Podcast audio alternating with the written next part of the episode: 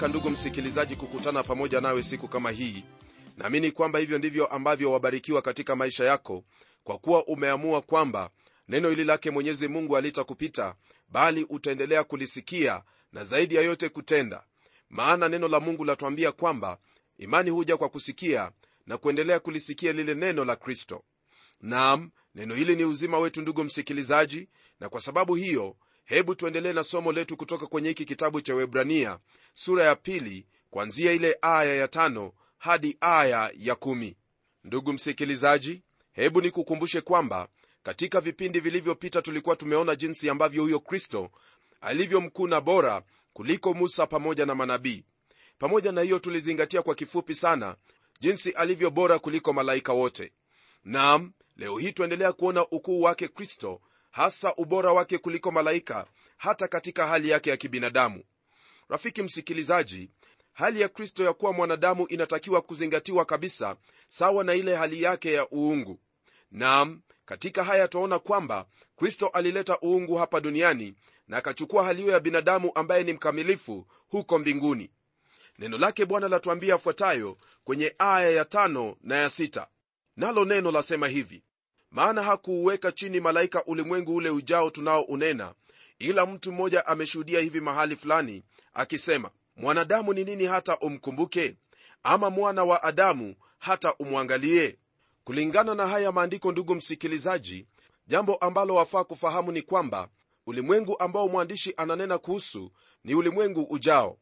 Kwa hivyo jambo ambalo lipo ni kwamba kifungu hiki chanena kuhusu watu wa dunia hii. Kwa hivyo hapa neno hili ulimwengu halikuwa likimaanisha mbinguni wala umilele. Huo utakuwa ni ulimwengu wa wakati ule wa utawala wake kristo hapa duniani. Nao hawa watu wa ibrania ambao walielewa sana mambo ya agano la kale walijua kwamba maneno ambayo mwandishi alikuwa akianena kuhusu yalikuwa yanazungumzia kuhusu ufalme utakaokuja ambao unatokana na ukoo au uzao wa daudi. Na mazungumzo hasa kuhusu ufalme wake mesia ndiyo mambo ambayo yalikuwa yakinenwa daima midomoni mwao midomoni mwa manabii midomoni mwao pamoja na vinywa vya manabii wa kale. Ndugu msikilizaji neno likinena hapa kwamba maana hakuuweka chini malaika ulimwengu ule ujao hii ina maana ya ule utawala wa miaka elfu ambao kristo atatawala hapa ulimwenguni. Na jambo la kufahamu pia ni kwamba malaika sio tu kwamba hawakutawala wakati uliopita hata wakati utakaokuja hawatatawala. Wao wamekuwa watumishi na wajumbe wakati uliopita na hata wakati utakaokuja wataendelea kuwa watumishi. Haya ndiyo maelezo ambayo twapewa hapa. Kwenye aya hiyo ya sita neno hilo la mungu ambalo tumelisoma ni neno ambalo latoka kwenye zaburi. Elewa kwamba kwanzia aya ya sita hadi ile aya ya nane maandiko ambayo wayasoma kwenye kitabu hiki cha waibrania yani kwenye sura hii ya pili yamechukuliwa kutoka kwenye zaburi ya nane aya ile ya nne hadi sita. Hebu sasa hapa tusimame kwa muda mfupi ili tufikirie juu ya swali hili. Mwanadamu anayetajwa hapa kwa hakika huyo ni nani? Mwanadamu ni kiumbe tu kidogo ambaye amewekwa katika dunia hii ndogo. Machoni pake mungu ndugu msikilizaji tu wadogo sana yani mungu anapotutazama hapa ambapo ametuweka. Lakini tufahamu kwamba ingawa mwanadamu ni kitu kidogo tu na ambacho kinaonekana kama hakina maana mwana wa mungu ilimbidi awe kama mwanadamu ili aweze kutuokoa pamoja na kutulipia deni pale msalabani. Rafiki msikilizaji hayo ndiyo maajabu ya mungu kuhusu jinsi ambavyo mungu alitupenda upeo. Twaona kwa njia iliyo wazi kabisa kwamba mwanadamu machoni pake mungu kama vile nimesema hapo awali ni kitu kidogo kabisa. Hata kwenye aya hiyo ya sita kuna swali hapo ambalo lasema hivi mwanadamu ni nini hata umkumbuke? Ama mwana wa binadamu hata umwangalie ndugu msikilizaji kwa kweli mwanadamu hana uwezo wowote ule. Yeye si kitu hata kidogo mbele zake mungu. Kwa hali ya kimwili ukimweka mwanadamu katika vipande vipande yeye si wa thamani hata kidogo. Gharama yake ni ya chini sana ama tuseme dhamani yake ni duni. Lakini jambo la kushangaza ni kwamba kila mara mwanadamu hujifikiria kwamba yeye ni wa maana sana na kwamba iwaweza kufanya chochote kile hata anafikiri kwamba anajua mengi sana bali kwa kusema kweli yale anayoyajua ni machache mno. Hebu jiulize wewe mwenyewe msikilizaji wangu ni kitu kipi hicho ambacho chaweza kutosha mwanadamu ambacho iwajua kuhusu ulimwengu huu ambao ni mkubwa mno? Mwanadamu amekuwa mnyonge kabisa kwa hali yake ya kimwili na kwa hali yake ya kimawazo ndiposa wamwona akifanya mambo kama yale. Yeye hawezi kufanya mengi hata kidogo maana ufahamu wake unafikia kiwango fulani ana upungufu mwingi kweli kweli na unapomwangalia kwa makini utaona kwamba ni mwenye dhambi tena aliyepotea. Na jambo la kusikitiza ndugu yangu ni kwamba hafahamu kuwa amepotea na kwamba hawezi kujisaidia kwa njia yoyote ile. Yeye yu katika hali hiyo ya shida nyingi ambazo amejaribu katika maarifa yake kuzitatua lakini asiweze hata kidogo. Nitakupa mfano ndugu msikilizaji kwamba kwa hakika mwanadamu hana uwezo wowote tazama kuna kuwepo na wale ambao ni majangili watu ambao ni wahalifu wanaoshikwa na kuwekwa katika gereza. Lakini wanapotoka humo hali yao huwa ni mbaya zaidi ya vile ambavyo waliingia. Kwa nini iwe jinsi hiyo? Na huku gereza yafaa kuwa sehemu ambayo watu watarekebishwa?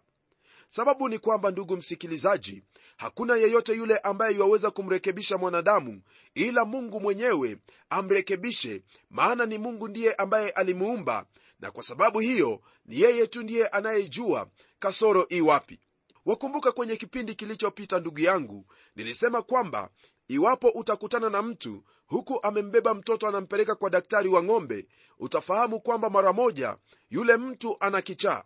Lakini usisahau kwamba wanadamu wengi wana kichaa kwa kuwa badala ya kurudi kwake mungu aliyewaumba wao wametafuta tiba sehemu ambazo hawawezi kupata. Naam wametafuta katika wanawake kwa wanaume wametafuta tiba katika kila sehemu katika mvinyo na katika pesa na katika mali na sifa lakini wasipate. Hiyo ni kukwambia kwamba msikilizaji wangu hakuna njia yoyote ile ambayo mwanadamu yuwaweza kurekebika maishani mwake isipokuwa kwa njia hiyo moja ambayo ni ya kumrudia mungu njia hiyo ndugu msikilizaji ndiyo ambayo neno la mungu latuambia kwamba basi imekuwa mtu akiwa ndani ya kristo yeye amefanyika kiumbe kipya tazama ya kale yamepita na sasa yamekuwa mapya.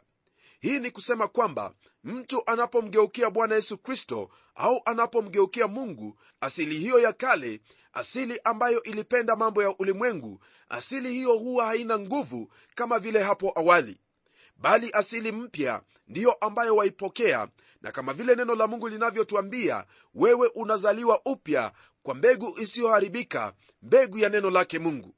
Ndugu msikilizaji ni kwa njia hiyo peke yake ndipo mwanadamu iwaweza kupata uthamani wake. Uthamani hautapatikana sehemu nyingine yoyote ile ila katika huyo ambaye atakupa thamani yako. Hili ambalo nakwambia ni jambo ambalo nalifahamu kwelikweli kweli maana watu wengi wametafuta uthamani wao katika vitu ambavyo wanavyo. Lakini hali hiyo ndugu msikilizaji siyo hali ambayo yamtosheleza mtu yeyote yule. Hebu fikiria ndugu yangu kuna watu ambao wana mamilioni ya mapesa lakini hayo mamilioni siyo ndiyo thamani yao. Kwa kuwa mtu huyo anapokufa ule uthamani wake hauwezi ukaonekana hata kidogo. Na isitoshe iwapo iwaweza kuchomwa jivu lake haliwezi likazidi kilo mbili ndugu msikilizaji hiyo ndiyo thamani ya mwanadamu hasa iwapo hana huyo ambaye ni kristo yesu. Lakini wewe ukiwa naye bwana yesu kristo uthamani wako ndugu msikilizaji ni wa juu zaidi. Maana wewe thamani yako na gharama ya maisha yako ilimgharimu mwana wa mungu wa pekee ili kwamba uwe na thamani hiyo. Je ndugu yangu wewe thamani yako ni ipi? Iwapo mambo ya hapa ulimwenguni ndivyo ambavyo vimekufanya uwe na thamani basi na kusikitikia sana. Geukia mungu ambaye alikuumba nawe utapata uthamani wako na wala vitu hivi ambavyo vyaweza kuondoka wakati wowote wa ule havitakufanya wewe kuhesabiwa kwa thamani yao. Ndugu msikilizaji hilo ndilo ambalo ningependa kukwambia kwa kuwa hayo ambayo wayasikia ni kweli tena ni amina. Kwa hivyo neno hili latuambia kwamba mwanadamu ni nini ili hata mungu amfikirie kiasi hicho? Neno hilo pia laendelea kunena kwamba ama mwana wa binadamu hata umwangalie. Fahamu kwamba mungu alikuja kwetu kwa sababu alitaka kutuokoa kwa kutufikia sisi. Hii ni kwa kuwa sote tulikuwa tumepotea na tulikuwa tunaelekea katika uharibifu. Hilo ndilo ambalo neno la mungu laendelea kutwambia kwenye aya ya saba. Nalo neno la mungu latwambia hivi umemfanya mdogo punde kuliko malaika umemvika taji ya utukufu na heshima umemtawaza juu ya kazi ya mikono yako rafiki msikilizaji mungu alimfanya mwanadamu mdogo kuliko malaika wakati ule ambao alimuumba. Zaburi ya nane yatuambia kwa njia iliyo wazi kabisa kwamba mwanadamu alifanywa mdogo kuliko malaika. Na hapo hapo ndipo tunaona tena kwamba mmoja ambaye alikuwa mkubwa kuliko malaika na ambaye alikuwa na uwezo mkubwa sana kuliko hao alikubali kuja hapa ulimwenguni na kuwa mdogo kuliko hao malaika. Nayo hii ni kwa njia ya kufanyika mwanadamu watu wengi tuliookoka tunaamini ya kwamba yule ambaye anaitwa malaika wa bwana katika agano la kale ni kristo. Hata twakumbuka kuna sehemu katika agano la kale ambapo twasoma kuhusu yakobo akimenyana na huyo malaika wa bwana. Na unapogeukia agano jipya wapata kwamba kristo alikuja hapa duniani huku amefanyika mdogo kuliko malaika wakati huo. Tunaona kwamba wakati kristo alifanyika mwanadamu twaona kwamba wakati kristo alifanyika mwanadamu alikuwa amejishusha sana zaidi ya malaika. Lakini hali hiyo haikuwa ya kudumu. Bwana wetu yesu kristo mwenyewe ndiye aliyekubali kuwa katika hali hiyo. Huenda wajiuliza kwa nini alifanya hivyo. Alifanya hivyo kwa sababu alikuwa akitaka kumridhisha mungu. Tena yeye ndiye mwakilishi wa mwanadamu mbele zake mungu. Alimleta mungu hapa duniani na baada ya hapo akamchukua mwanadamu na kumrudisha mbinguni yani kwa lugha nyingine alimpatanisha na mungu ambaye hapo awali walikuwa wametengana kwa sababu ya dhambi. Na jambo hili ni jambo ambalo hatufahamisha kwamba iwapo siku moja utafika mbinguni nami nitafika huko hiyo itakuwa tu ni kwa sababu tu ndani ya kristo na kwamba tumeokolewa kwa neema yake. Ndugu msikilizaji hilo ndilo ambalo lilitendeka nawe wakaribishwa kuwa miongoni mwa hao ambao watapokelewa mbele zake mungu kwa sababu ya kumwamini kristo usisahau kwamba bwana wetu yesu kristo alisema kuwa yeye ndiye njia kweli na uzima na wala hakuna mtu awaye yote iwaweza kufika kwa baba ila kwa njia ya yeye. Iwapo basi ulikuwa unafikiri kwamba kuna njia nyingine yoyote ile ambayo waweza kupitia ili ufike kwa mungu baba basi fahamu kwamba ndugu yangu umeangukia patupu umegonga ukuta vibaya sana. Ni lazima ufahamu kwamba hakuna njia nyingine yoyote ile ambayo kwayo wewe waweza kuokolewa isipokuwa kwa njia hiyo ya kumwamini yesu kristo. Unapomwamini yesu kristo wewe tayari unakuwa kwenye hiyo njia ya uokovu maana kristo ndiye hiyo njia ya uokovu ndugu msikilizaji haijalishi ni watu wangapi watakuambia kwamba huu sio ukweli bali kile ambacho nakushuhudia ni kwamba huu ndio ukweli na ukweli huu ndio ambao utadumu milele maana mwisho wa yote tutaona kwamba kwa hakika kristo ndiye mwokozi. Kusudi la kwanza la mungu kwa mwanadamu ni kwamba alimtawaza juu ya kazi ya mikono yake. Mwanadamu atakwenda kufanya jambo ambalo malaika hawajawahi kufanya. Malaika hawautawali ulimwengu huu wa mungu. Wao ni watumishi wa mungu tu. Kulikuwa na malaika mmoja ambaye alijaribu kumwasi mungu yani alijaribu kujenga ufalme wake mwenyewe alikuwa akitaka kuwa mtawala. Jina lake aliitwa lusifa mwana wa asubuhi. Na leo hii sisi twamfahamu kama shetani ama ibilisi. Alikuwa malaika wa nuru hapo awali lakini alipomwasi mungu na akasema moyoni mwake kwamba atapanda mbinguni na kwamba atainua kiti chake kuliko nyota za mungu hapo ndipo ambapo aligeuka na kuwa huyo ibilisi. Nitakuuliza usome kwenye kile kitabu cha isaya sura ya 14 aya ile ya 13 hadi 14 ili upate maelezo zaidi kuhusu huyo lusifa sio mpango wa mungu kamwe kwa malaika yeyote yule aingie katika kazi ya utawala bali mwanadamu ameumbwa ili atawale pamoja naye. Lakini mwanadamu kama vile twamwona wakati huu wa sasa hana uwezo wa kutawala.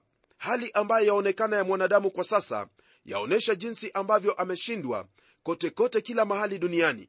Na mambo haya ambayo nayasema hapa yani kushindwa kwa mwanadamu ni jambo ambalo rafiki msikilizaji unaliona mara kwa mara na pia najua kwamba unahuzunika na hali hiyo. Kwa ufahamu wako mwanadamu hawezi kutawala lakini yeye hufikiri kwamba anaweza. Hilo ni jambo ambalo laonyesha waziwazi kwamba hali yake ya kuongozwa sio na mungu tena bali anaongozwa na nguvu za giza nguvu ambazo zimemfanya asiwe mtawala mwema ningelipenda ufahamu kwamba nchi yoyote ambayo yamtambua mungu kwamba yeye ndiye anayetawala katika tawala za wanadamu nchi hiyo hubarikiwa na mungu huinua nchi hiyo kwa maana hayo ndiyo mapenzi yake. Ni jambo la kukubaliana kwamba mwanadamu kwa uwezo wake mwenyewe hawezi kamwe kutawala kwa njia inayomridhisha mungu asipomruhusu mungu kumwongoza. Licha ya hayo ndugu msikilizaji jambo ambalo twaliona hapa ni kwamba kwa njia ya ukombozi mungu atamrudisha mwanadamu hadi mahali hapo ambapo ataweza tena kutawala.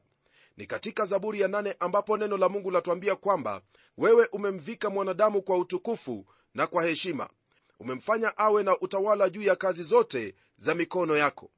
Haya ambayo twayasoma hapa ni habari ya madaraka ya kutawala ambapo hapo awali kwenye ile bustani ya edeni mwanadamu alipoteza madaraka hayo kwa kutomtii mungu lakini hapa ni vema tufahamu kwamba kristo amekwisha kulipa hayo yote na kwa hivyo jambo ambalo limesalia ni yeye kuchukua utawala na kutawala kazi ya mikono yake mungu kama vile neno la mungu linavyotwambia. Tunapogeukia aya ya nane, neno lake bwana laendelea kwa kutwambia hivi umeweka vitu vyote chini ya nyayo zake. Kwa maana katika kuweka vitu vyote chini yake hakusaza kitu kisichowekwa chini yake. Lakini sasa bado hamjaona vitu vyote kutiwa chini yake. Ndugu msikilizaji neno hili linatuambia kwamba mungu ameweka vitu vyote chini yake. Naam hii ni chini ya miguu yake kristo na siyo miguu ya mwanadamu awaye yeyote yule. Tena neno hilo laendelea kwa kutwambia kwamba lakini sasa bado hatujaona vitu vyote kutiwa chini yake. Na hapa ndipo twaona kweli kwamba ingawa ulimwengu uliumbwa kwa mikono yake mwenyewe vitu vyote bado havijawekwa chini yake wakati huu wa sasa ila wakati ambapo bwana wetu yesu kristo atakapoanza kutawala ulimwengu huu hapo ndipo vitu vyote vitawekwa chini yake. Ndugu msikilizaji tuendelea kuona kwamba maneno ambayo yameandikwa kwenye kitabu hiki hasa yanamwinua kristo. Kitabu hiki chaendelea kutwambia juu ya ukuu wake au ubora wake pamoja na mamlaka yake. Ni kwenye aya inayofuatia ambapo tutasoma hayo ambayo ni maalum kabisa katika sura hii ya pili neno lake bwana latuambia hivi kwenye aya ya tisa. Ila twamwona yeye aliyefanywa mdogo punde kuliko malaika yani yesu kwa sababu ya maumivu ya mauti amevikwa taji ya utukufu na heshima ili kwa neema ya mungu aionje mauti kwa ajili ya kila mtu. Ndugu msikilizaji neno ambalo lipo hapa ni kwamba ila twamwona yeye yani yesu. Kwa sababu ya yale ambayo bwana yesu kristo ameyafanya ndiposa twaweza kusema kwamba twamwona naam neno hilo kuona halimaanishi kule kuona kwa macho bali neno hili lina maana kwamba twamwona au twamwangalia kwa macho ya kumfahamu. Kwa kusema hili nina maana kwamba twamwona katika hiyo njia ya imani yani kwa kumtumaini na kumwamini na pia katika heshima kubwa na hata katika kumwabudu. Mambo haya yote ambayo yameunganishwa ni maneno machache tu kuhusu kumwona yesu. Je ndugu msikilizaji wewe unamwona yesu leo hii roho wake mungu ameondoa pazia hiyo au ule utaji toka machoni pako ili umwone kristo?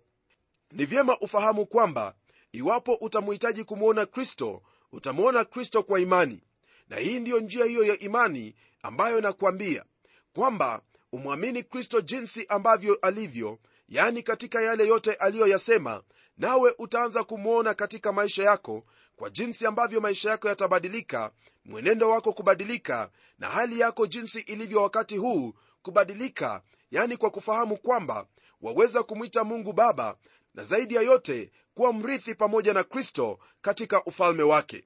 Neno hili la mungu liendelea kwa kutwambia kwamba alifanyika mdogo punde kuliko malaika. Maelezo kuhusu maneno haya ni kwamba kristo alipouchukua ule mwili wa mwanadamu kwa hakika alifanyika mdogo kuliko malaika. Naam huo ulikuwa ni kwa muda mfupi tu wakati wa ile miaka 33 ambayo bwana wetu yesu kristo alikuwa hapa duniani akituhudumia na zaidi ya yote kutimiliza hicho ambacho alikuja kutimiliza yani kufa pale msalabani kwa ajili yetu. Neno hili liendelea kwa kutwambia kwamba ila twamwona yeye aliyefanywa mdogo punde kuliko malaika yani yesu kwa sababu ya maumivu ya mauti amevikwa taji ya utukufu na heshima ili kwa neema ya mungu aionje mauti kwa ajili ya kila mtu. Ndugu msikilizaji hapa twaona kwamba kristo tu peke yake ndiye ambaye angeliweza kumkomboa mwanadamu na hii ingeliwezekana tu kwa njia hiyo ya yeye kufa pale msalabani. Naam hakuna njia nyingine ambaye angeliweza kumwokoa mwanadamu ila njia hii ambayo twaiona leo hii.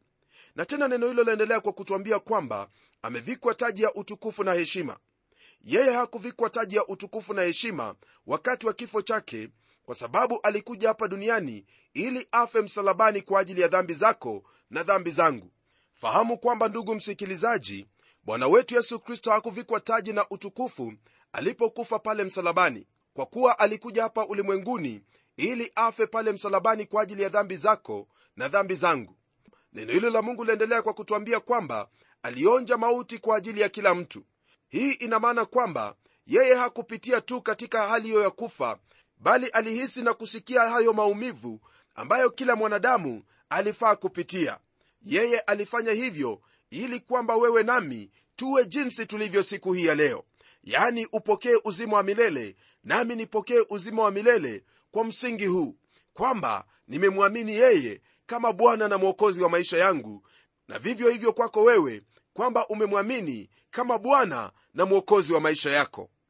Tunapogeukia aya ya kumi ndugu msikilizaji neno lake bwana laendelea kutwambia zaidi kuhusu habari hizi za yesu kristo ambaye alifanyika mdogo punde kuliko malaika lakini alikuwa na heshima kubwa tena bora zaidi kuliko malaika. Nalo neno la mungu lasema hivi kwa kuwa ilimpasa yeye ambaye kwa ajili yake na kwa njia yake vitu vyote vimekuwapo akileta wana wengi waufikilie utukufu kumkamilisha kiongozi mkuu wa uokovu wao kwa njia ya mateso. Kwa mujibu wa maandiko haya ambayo tumeyasoma kwenye aya hii ya kumi ndugu msikilizaji katika kitabu hiki cha waibrania sura ya pili neno hili la mungu latuelezea waziwazi kwamba yesu kristo hakuwa mtu ambaye mungu alimtumia kufanya chochote kile. Uwanadamu wake yesu kristo haukumaanisha kwamba yeye alikuwa ni mtu wa dini mwenye uwerevu mwingi sana au akili nyingi sana. Na wala haimaanishi kwamba yeye alikuwa ni mmojawapo wa wale ambao walikufa kama vile watu wengine wanavyokufa kwa ajili ya dini zao. La hasha!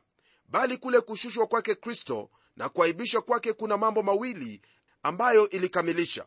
Jambo la kwanza ni kwamba huyo yesu kristo alipewa utukufu na heshima na jambo la pili ni kwamba hatua yake yesu kristo kuwa mwanadamu na kufa kwa ajili ya wanadamu ilileta uokovu kwa mwanadamu uokovu ambao haungeliwezekana kwa njia yoyote ile. Hili ambalo alilifanya ndugu msikilizaji lilikuwa kwa kusudi moja kwamba awalete wana wengi katika utukufu. Na kwa sababu hiyo ilimpendeza mungu kumkamilisha kiongozi mkuu wa uokovu wao kwa njia ya mateso. Ndugu msikilizaji kuna mengi sana ambayo twaweza kuyanena lakini hebu tuseme hivi kwamba katika yote ambayo twayaona hapa kwa hakika kristo alikuwa ni mkuu kwelikweli kweli ijapokuwa alikuwa katika hali ya kibinadamu bado alikuwa ni bora kuliko wale malaika. Rafiki msikilizaji huyo ndiye mwokozi wako huyo ndiye mwokozi wetu na tumwamini na tuendelee kukaa jinsi ambavyo ametuahidi. Tutakapofanya hivyo basi tutamiliki pamoja naye siku hiyo ambayo atarudi tena. Na tuombe. Baba mfalme mungu uishie milele na kushukuru kwa ajili ya saa na muda kama huu ambao umetusaidia kufahamu kwamba kristo ni mkuu kuliko malaika na tena ni mkuu kuliko vitu vyote ambavyo vyaonekana na visivyoonekana kwa kuwa bwana wewe ndiwe ambaye umemvika taji ya utukufu na heshima. Na kushukuru bwana na kulihimidi jina lako hasa nikimwombea ndugu yangu msikilizaji pia kwamba atafahamu kuwa yeye ni kazi ya mikono yako na kristo iwafaa kutawala maisha yake. Asante bwana maana najua kwamba hili ni kuombalo ndilo ambalo utamtendea ndugu yangu kwa kuwa nimeomba katika jina hilo kuu jina la yesu kristo. Amen. Rafiki msikilizaji mimi sina la ziada ila kukwambia kwamba kristo ni bora kuliko malaika kristo ni bora kuliko manabii. Kwa hivyo ni vyema umtegemee yeye mwombe yeye naye atafanya hilo ili mungu baba atukuzwe kama vile amemtukuza yeye. Hadi kipindi kijacho mimi ni mchungaji wako jofre wanjala munialo na neno litaendelea